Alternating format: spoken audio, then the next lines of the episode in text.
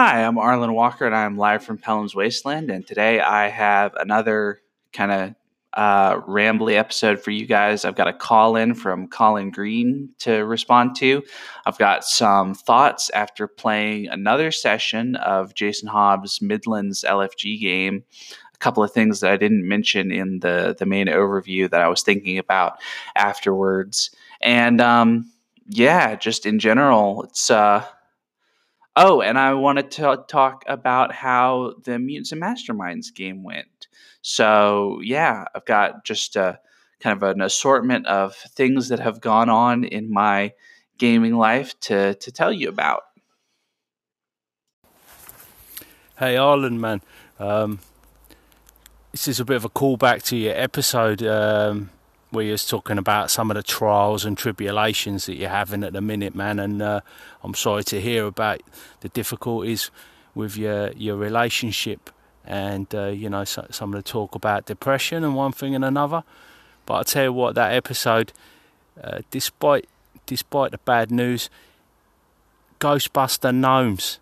Oh mate, that brought a massive smile to my face. I thought I think that sounds like a really cool idea, and um, I've been been thinking about it ever since you mentioned it. Anyway, hope you will. Take care. So that is a man who needs no introduction. You all know legendary anchorite Colin Spike Pit Green. Um, thanks for the kind words, Colin. Um, yeah, everybody has been super supportive about kind of trials and tribulations, as you put it, the sort of negative stuff that has gone on in my uh, real life type setup. And, uh, you know, that's been really nice. Everybody being really supportive. Um, just in general, um, it's it's getting better. Uh, things are kind of settling down for me, and uh, getting into a routine is nice, and all that sort of stuff. So I think things are pretty good um, at this point. Um, as far as Ghostbuster gnomes know, go, I cannot take credit for that. That is all Kevin Madison of Dungeon Musings and his Flying City of Serene adaptation for the Barrowmaze. Um, he came up with, he was doing a thing for. Uh, Carl Sargent, I think is the name, the guy who passed away. One of the things he did was this Flying City of Serene, and he also did kind of parapsychology stuff, is my understanding. He very much before my time. Um, and so the Flying City of Serene, full of gnomes, got an edition of um, I can't remember all of the the sort of punny names that Kevin came up for each of the Ghostbuster gnomes, but um, yeah, it's pretty pretty fun, pretty silly. In in our current iteration of Barrowmaze playing Pathfinder 2, we are going to go back to Serene. Serene has kind of fallen on hard times and is sort of slipping into like fantasy fascism, kind of. Um, I don't remember if I mentioned this on the last episode, but we are supposed to go back and rescue the Ghostbusters, the ghost ghost hunters, or whatever they're called, the gnomes. Um, and uh, we actually haven't played that ever since getting that quest, basically, because we keep doing other things. So we we did a session of City of Mist, and then we did a session of Champions, and then we did a session of Doctor Who, and then we started this two part Pulp Cthulhu kind of double feature thing just last night. Um, so we haven't gotten back to Serene yet, but it is going to be a lot of fun. I uh, I'm really glad that the Ghostbuster gnomes brought a smile to your face. Um, that that's cool. I I feel sad that I can't take credit for it. Um, but I mean, you know, Kevin, creative guy. He's coming up with all sorts of silly things, like the Ghostbuster gnomes. So one of the things I wanted to talk about in my sort of audio journal element of the podcast is that on Monday I played another session of low fantasy gaming in Jason Hobbs's version of the Midlands, um, and it was a lot of fun. Um, had some had a bunch of technical difficulties at the beginning, which is it's not anybody's fault and it happens. Kind of makes it uh, a little hard to get up and going, but I think once we got up going, it was a lot of fun. Um, and I'm glad that we stuck with it. it. It's always, I mean, I think every time that there's technical issues, it's kind of easy to say, oh, well, maybe this, maybe tonight's not the night. Maybe we should just back off.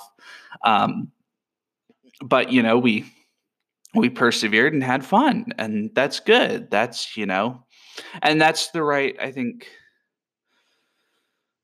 I think that's an important kind of mentality to inspire, to encourage, to to you know stick with it. Um, try to keep keep keep the things going, keep the good stuff working the way it's supposed to work. Um, anyway. Um, but one of the things that happened is that an enemy attacker attacking with a light axe rolled a natural 19 to hit me which um, caused me to roll on the injuries table, which almost caused me to permanently lose a hand for my character. Um, and then we ruled that using the shield block function, I could block that hit and not lose the hand. Um, but it really, it kind of brought back, not necessarily, even if the system isn't quite as lethal as some OSR games. And I don't think it is quite as lethal because you have, if you have pretty good constitution, you have pretty good chance of not being all dead when you hit zero, unlike some games where it's just you hit zero and you're dead.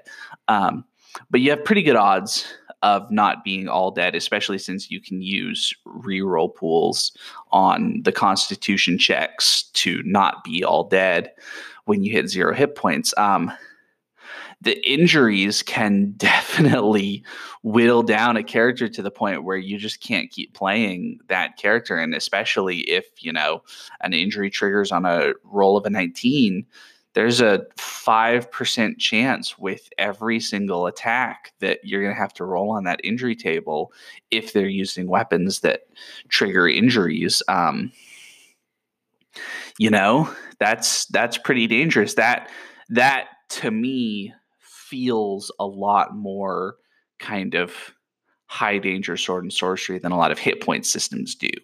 Um, and I I don't know that I wish that it was different, but I think it would be interesting to see games. I think it's interesting to see games where instead of having hit points, you just have an injury system where basically it's like, oh, instead of tracking down the hit points, you just have injuries that you take and they add up from different hits. Um, I know Zweihander does that. Mutants and Masterminds does something a little similar where you add up injury um, points essentially every time you take a successful hit. Um, Blade of the Iron Throne is the one that I'm thinking of, and the the Riddle of Steel likes that um, I think do a really good job of having a. I mean, it's definitely a death spiral. And that's that's sort of the thing is that a lot of injury systems i think naturally end up resolving like a death spiral. Um, but dare i suggest that death spirals are kind of realistic? I mean i think they are. Uh, are they fun? I don't know. It kind of depends on the group that you play with. But specifically um, I'm thinking about the way that in that system and in the other Riddle of Steel systems, you just don't have hit points. You you take certain levels of injury based on how tough you are and how bad the hit was, and um, that can really you know harm your character's ability to continue operating. Um, I think Song of not Song of Swords, Sword and Scoundrel does a really natural version of this, where basically if you take a certain level of injury, your target numbers all increase. And on a d6, that increase by one is a pretty big deal. So increasing from a three to a four means that instead of having a two thirds success chance on every die, you only have a one half success chance on every die, um, which is a pretty big deal, right? That's a a pretty serious um, limitation in terms of your character being able to function, which I think is designed to get you into a slightly different mentality. It's a take prisoners mentality. And I think that's something that is missing from some RPG games is that some some games don't really have a real incentive to take prisoners or to let yourself be taken prisoner. Versus I really like the idea that, you know, not everybody's fighting to the death and so there will be morale loss and there'll be people that flee enemies and perhaps allies that flee. There'll be all sorts of situations like that and also that um, taking prisoners would be a thing because i think that's i don't know. There, there's something about the taking prisoner element that I think gets lost sometimes in some RPGs, especially if you're mostly fighting monsters. You don't really take monsters prisoner, and you wouldn't be taken prisoner by most monsters. Um, but taking prisoners is more interesting than just dying outright. So I don't know. I'm trying to think about what would make for a good a good system what would be a good way to to think about it and i don't know. Um anyway um what i was getting at was that that that almost losing my character's hand borgar almost lost his hand um, that was a really kind of eye-opening experience in terms of how deadly without actually dying without actually taking hit point damage, how deadly and combat could be in low fantasy gaming. And I think did in some ways a better job of showing off the deadliness than me going down twice and having to roll on the injury table. And both times I rolled pretty well, so the injury wasn't that bad. Um, this time I rolled poorly, so the injury was really bad, and it was, you know, just in the middle of combat. I mean, I still had lots of hit points left, was the thing. So, yeah, that was that was pretty good. It was fun. It's low fantasy gaming. It's a quality game. You should you should go go get low fantasy gaming deluxe from DriveThruRPG and support their Kickstarter because they've got a low fantasy gaming companion that's either still on Kickstarter or was just kickstarted.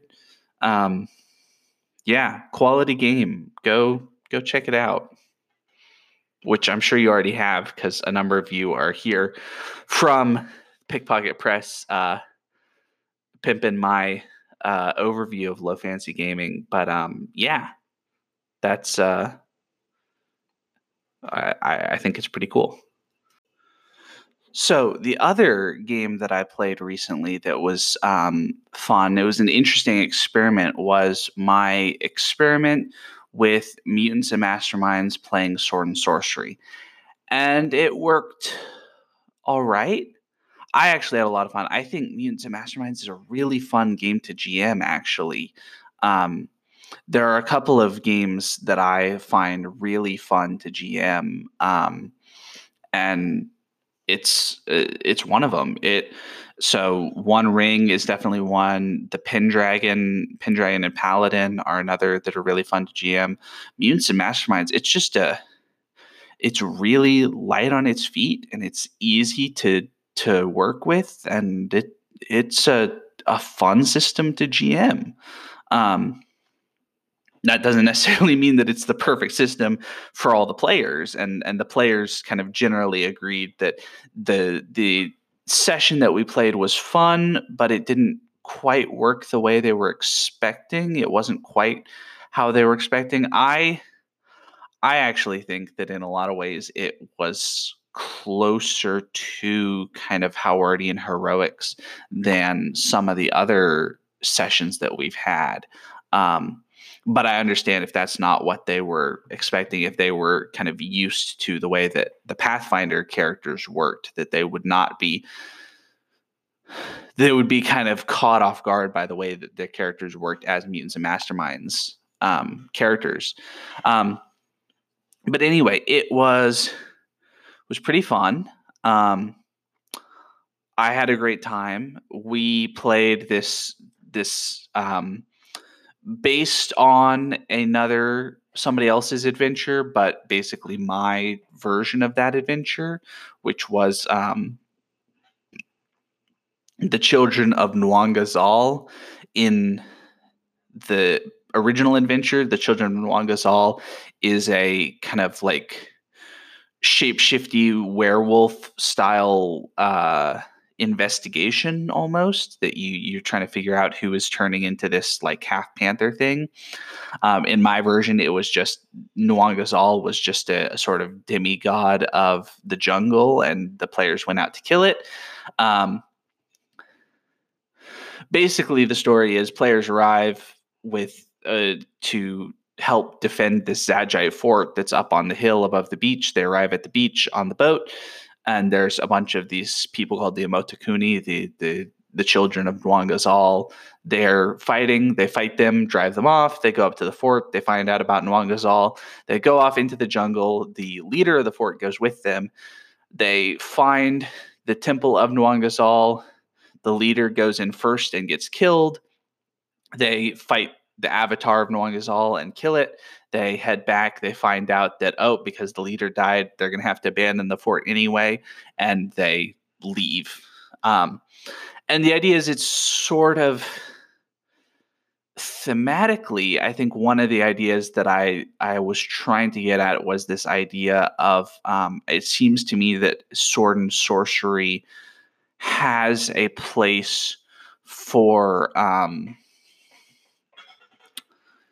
for fate to work a little differently than it does in a lot of kind of higher fantasy systems. Um, the the sense that you are rather than ennobled by your fate, you are limited by your fate, I think works better in sword and sorcery. Um, not that there's a whole lot of fate in a lot of sword and sorcery, but particularly in like in a lot of high fantasy, it's oh, you're the chosen one, you have all this power and special stuff. And that in sword and sorcery and kind of lower fantasy stories, you can sort of say, well, no, you you are bound by fate, by circumstance, by all these limitations, and those are uh, unassailable. Um, and and tying that in with this kind of sense of kind of colonialism, the players are sort of the bad guys in this one because they're I mean they're attacking Nwangazal and Nwangazal seems to be this kind of abomination thing, but they're also supporting the Zagite colonial forces and slavers who are there to exploit the land and its resources and it's complicated um, kind of interesting. I don't think i did a great job bringing any of that out. I, I also honestly we had uh, i think too many players for that.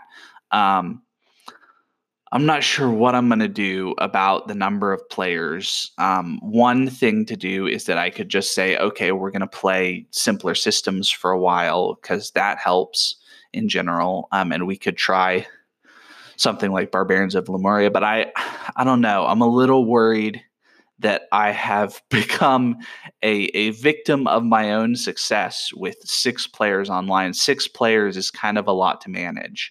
Um, hard to make sure that everybody gets their chance to to have their say and do their thing and all that sort of stuff with six players not around a table. I think around a table it would be a little easier, but online where you can really only have one person talking at once because you only have one audio channel, um, it's a little harder to manage that many players. Um, so I'm not entirely sure what I'm going to do.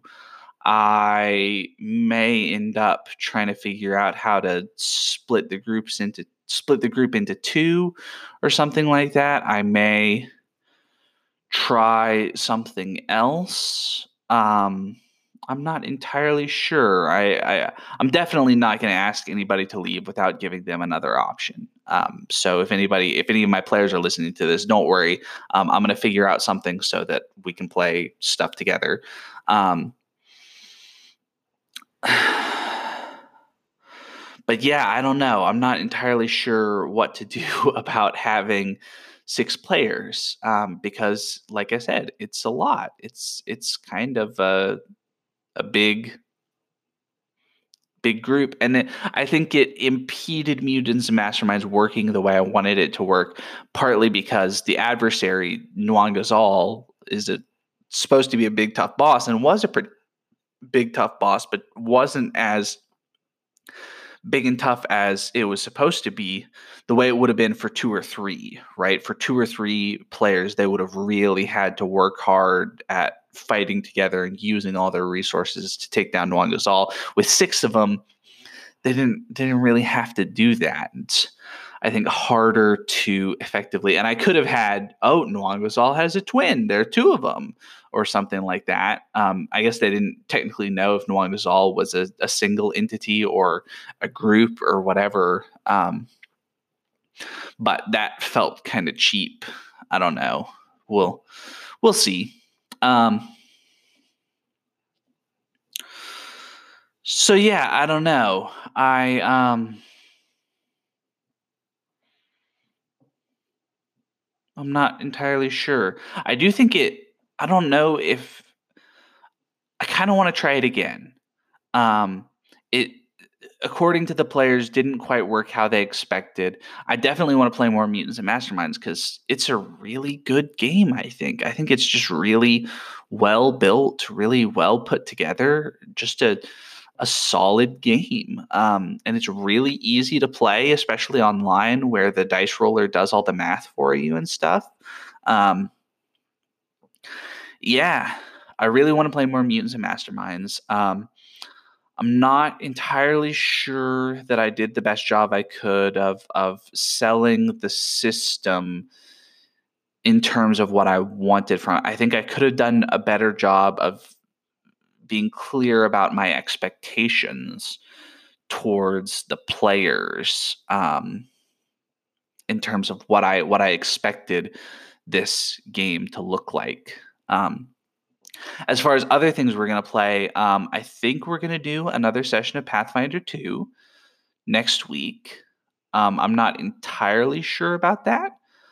We definitely have to try Barbarians of Lemuria at some point. I've kind of, and I think that also might be a good solution in terms of getting all of the players to be able to play because Barbarians of Lemuria is so light on its feet that um, I think it might work better in terms of having six players that we could actually have six players all contribute together if we had um, a system more like Barbarians of Lemuria that was lighter than as, as, opposed to kind of Pathfinder or even Mutants and Masterminds. I think Mutants and Masterminds, Mutants and Masterminds is a pretty light system when you get down to it, but um, trying to learn the rules at the same time and not having built the characters, there wouldn't really be a good way to get them to build their characters and play the session.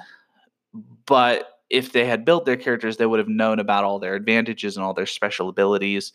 Um, and that would have worked well for having only three. Uh, if I, I feel like mutants and masterminds, the thing to do is to say, okay, you have to learn the system well enough to build your characters. Um,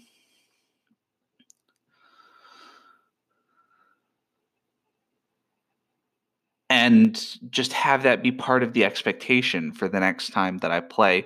And maybe, you know, I've been talking about things to do as um, uh what you call it as play by post mutants and masterminds despite the reaction rolls on toughness saves maybe mutants and masterminds is a, a, contender because i think you could do a lot of really good um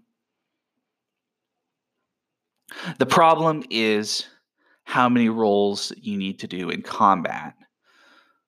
But in a lot of other situations and even in combat you could do a lot of description in terms of what's going on and and expect the players you could say like okay player uh here's his parry dc roll your attack and then describe what happens as you hit and then i'm going to roll toughness to see if he is actually uh stunned by this or not i don't know i think that would be i don't know that's a an idea.